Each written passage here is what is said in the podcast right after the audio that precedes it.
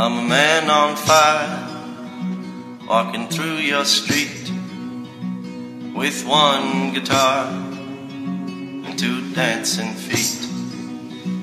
Only one desire that's left in me. I want the whole damn world to come dance with me.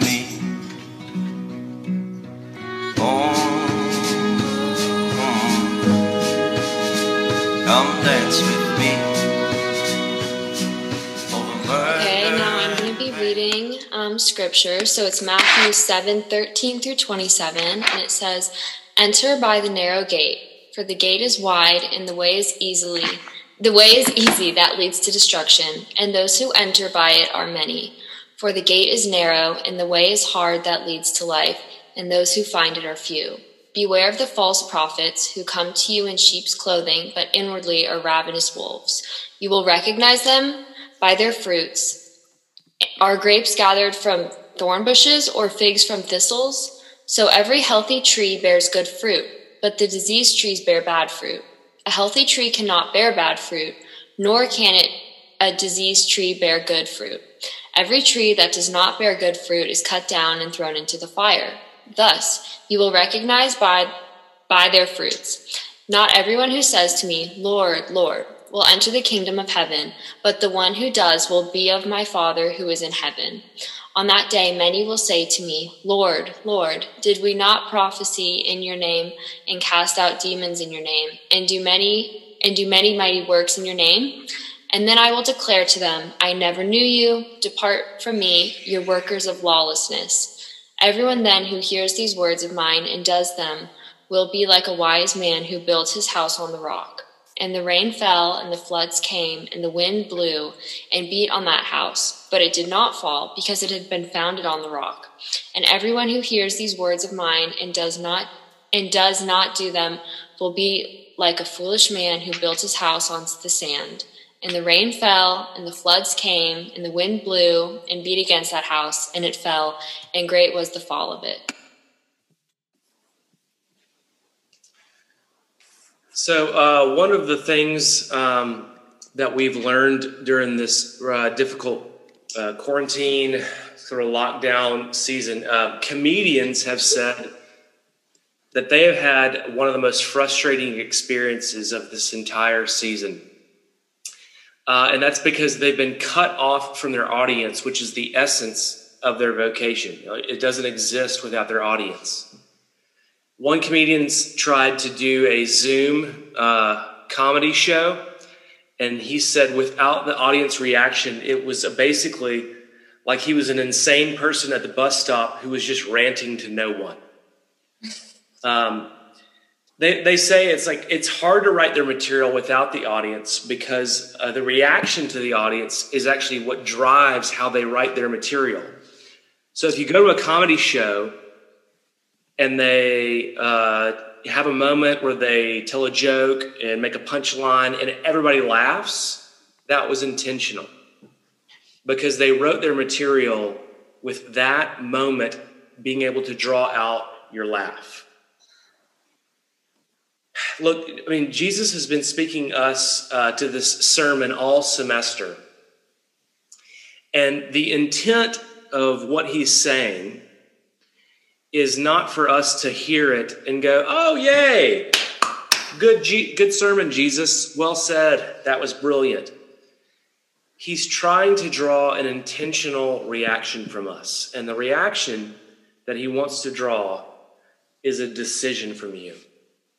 C.S. Lewis said this Christianity, if false, is of no importance, and if true, is of infinite importance. The only thing it cannot be is moderately important. So, as we listen to this entire semester, which has just been one sermon of Jesus, here's how I want to leave the semester. Uh, have you heard what he said? And if you've heard it, have you made a decision? So let's let's let Jesus draw us into a decision tonight through three things. He gives us a warning, he gives us an alternative, and he gives us a challenge. First, he gives us a warning. Uh, you see this in verse 21 through 23. He says, Not everyone who says to me, Lord, Lord, will enter the kingdom of heaven, but the one who does the will of my Father who is in heaven. On that day, many will say to me, Lord, Lord, did we not prophesy in your name and cast out demons in your name and do many mighty works in your name? And then I will declare to them, I never knew you. Depart from me. He says, Many, many will say to me. Now, who, who are these many? Um, there's four, four things we, we see about these many. Um, a, they did things in Jesus' name, which means these are, he's talking about people who would say they're a Christian, who would profess Christianity, who would say, uh, Yeah, I believe in Jesus. Uh, B, they say Lord, um, which is a, uh, a really unique phrase in that time because he's using the Greek word kurios, which was commonly used of Caesar. So, the common phrase in the ancient uh, Near Eastern world and Greco Roman world was that Kurios Caesar. Caesar is Lord. But Christians wouldn't say that. So Christians would say, no, no, no, not kurios Caesar, Kurios Christos. Christ is Lord. And here what Jesus means is these people have good doctrine. Like they understand sort of the Christian understanding of life. And they say, Lord, Lord, did we, did we not prophesy in your name? Um, when, when there was repetition in early Greek writings, that was uh, an emphasis to emphasize something that was significant that you were passionate about. So these people have passion, they have emotion, they have uh, external feelings. And then he says, uh, Did we not pros- prophesy in your name and cast out demons in your name? He's talking about people who do ministry who like do things for God, who do things that are actually successful for God. And he looks at those people and he doesn't say, you know, uh, you were with me and you fell away um, or you um, denied me at the end. He says, I never knew you. John 17, 3, um, Jesus says, and this is eternal life, to know God. That uh, salvation really is an intimate knowledge of God. And Jesus is saying, in an extremely warning like way, it's possible to say all sorts of things about God. It's possible to believe um, something should be true. It's possible even to do things that seem Christian. It's possible to even purvey a, a, passion about Christianity and never be a Christian. And, and this warning is like an arrow to our soul. Uh, one commentator, he said, though, how close to spirituality one may come without knowing its fundamental character. Now, the point of this is not to create doubt um, or, or question assurance of salvation or make you afraid. But it's for, for, for many of us who profess to be Christians and say, Yeah, I'm a Christian. Is your house really on the rock? Is your tree really rooted in Christ? Or is it a tree that looks like it's a Christian, but it's got bad fruit? Because what Jesus is asking is not what we do, it's asking who we are. Now, how do we ask that? How do you know where your heart is? Well, you can know whether you're not you're building it on the true rock or the false foundation when the rains come. That is when life throws you painful circumstances, when it throws you a curveball, when it throws you something uh, that's difficult to deal with. Those are really the moments that you can really evaluate where, what am I actually building my life on? There was a um, a really sad story that came out of New York uh, last week, and it's been in the news this week too. Uh, the biggest church in New York City is Hillsong, New York, and the pastor there is a guy named was a guy named Carl Lentz, and it came out in the news that he was fired last week because uh, he'd been having affairs and um, and sleeping with other people other than his wife. And when uh, he was interviewed and asked about it, this this quote really shook me and made me sad. He said, "My life is over now." Now, all he did was lose his job, but why would he say, My life is over now? It's because,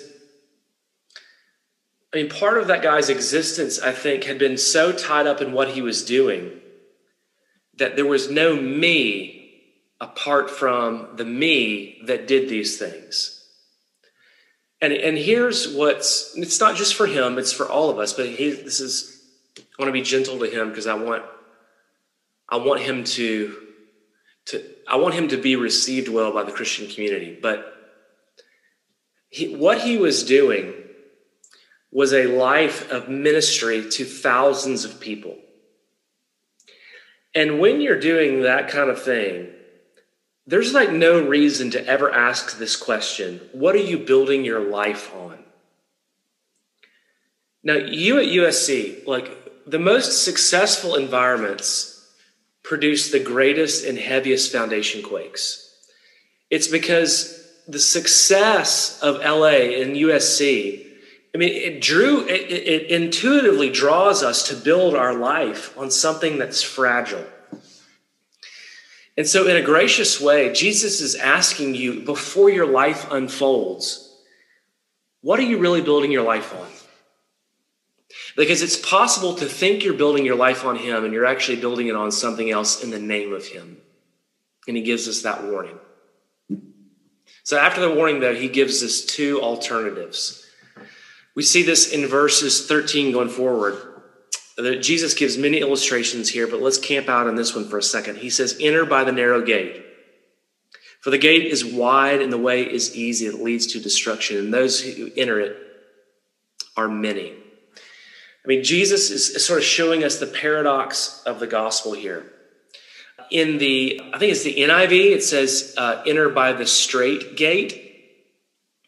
And when it says straight, it's not S T R I, S T R A I G H T. It's S T R A I T E.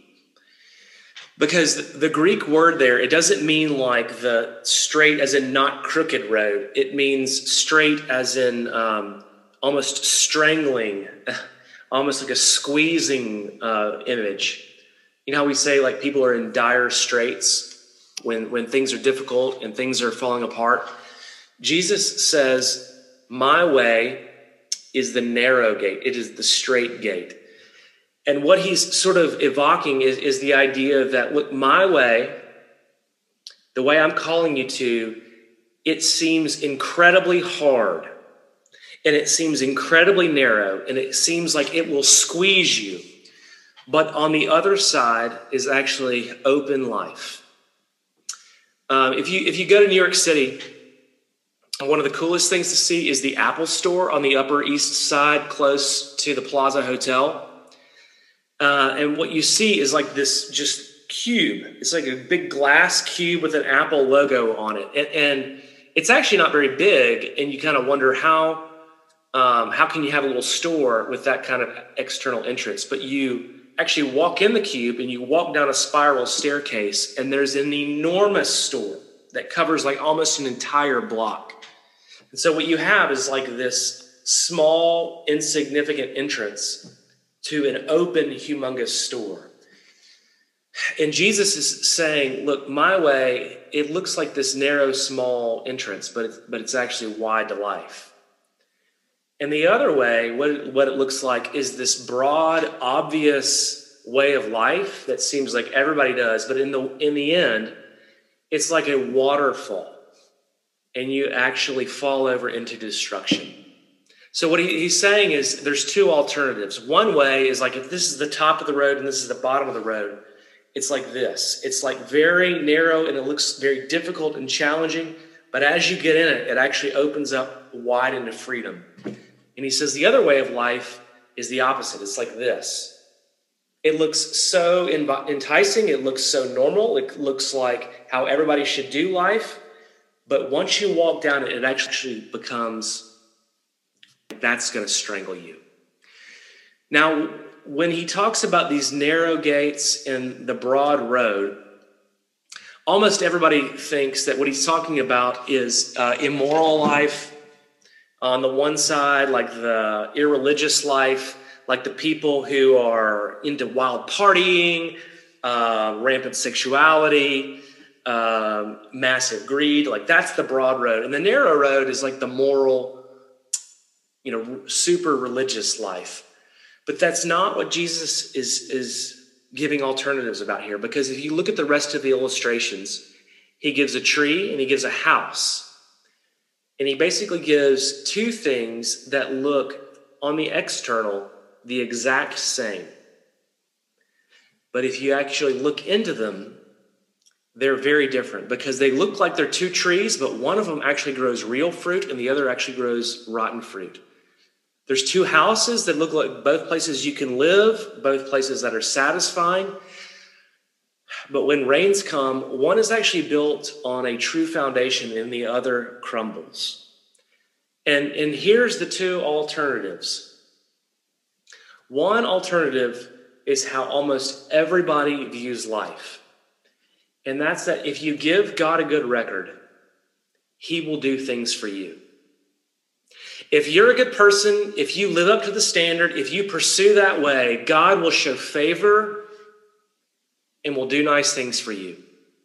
And the other road is the gospel, which says God gives you a perfect record because of Jesus Christ, and then you live for Him.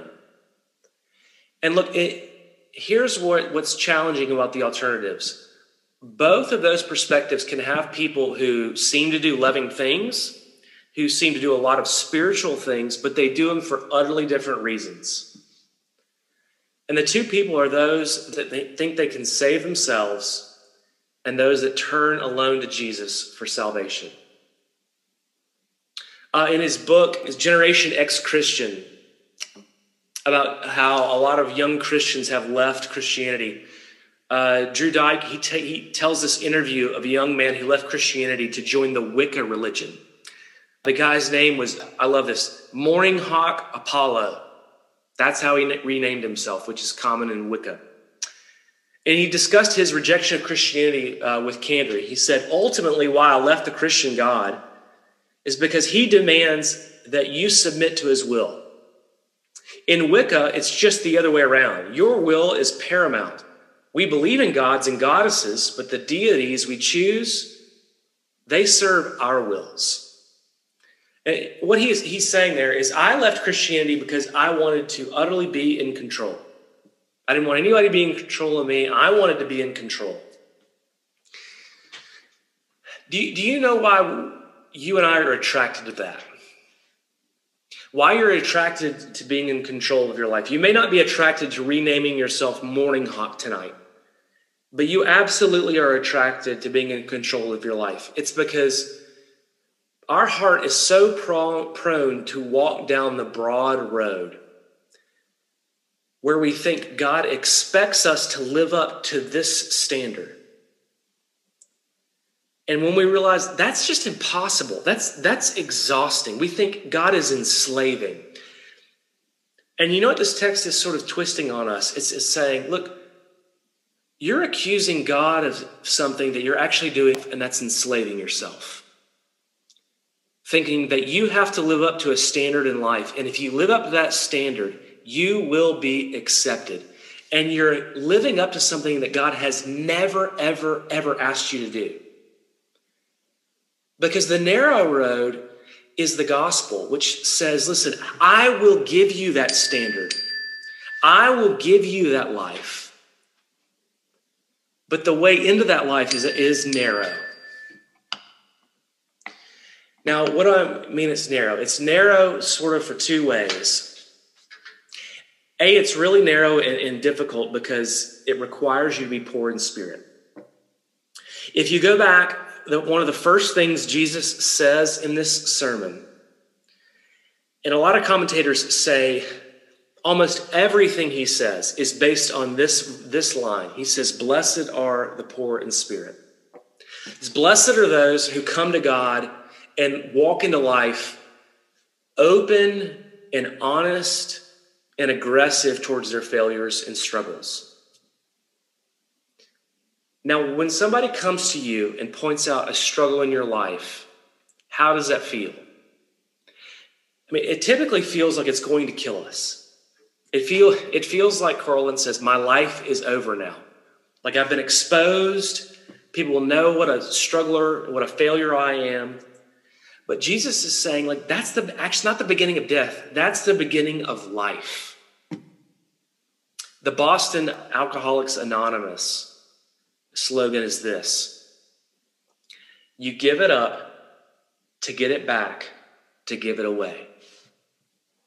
Now, nobody goes to Alcoholics Anonymous going, I'm so ready for change. Like, let's talk about all the failures in life. Almost everybody goes terrified to actually deal with the problem that's deeply pressing in their life. But what they're trying to say to one another over and over and over again is you give it up. You go through the narrow way to get it back, to actually find the open life.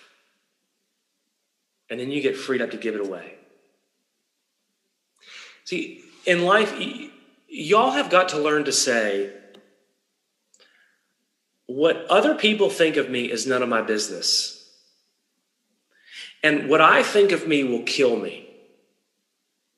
And what only matters is what God thinks of me and has justified me and declares me as his child and says, like a Psalm 103 says, that my sins are swept as far away as the east is from the west. But you will never, ever be able to live in that until you, you go through the narrow way and say, I'm poor in spirit.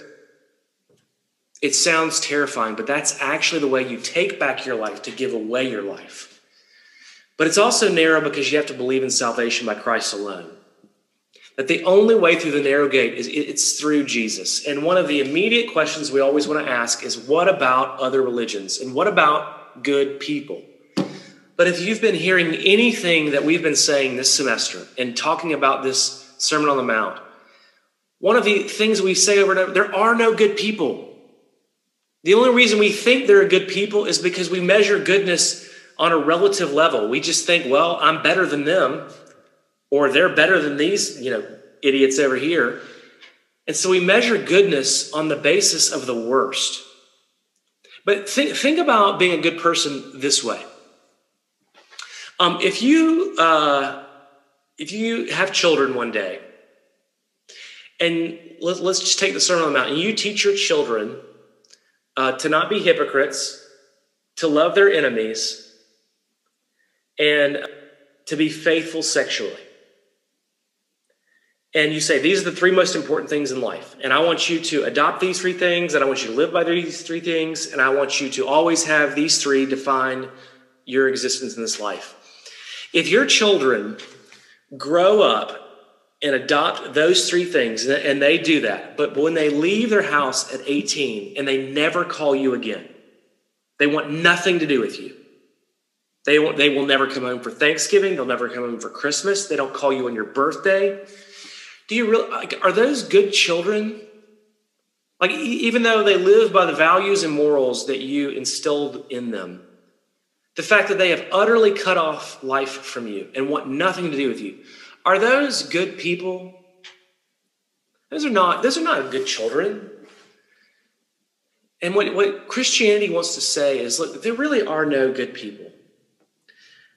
But only Christianity will come after the bad people and say, there is grace. You don't have to live up to it. And Jesus is trying to give you these two, two alternatives.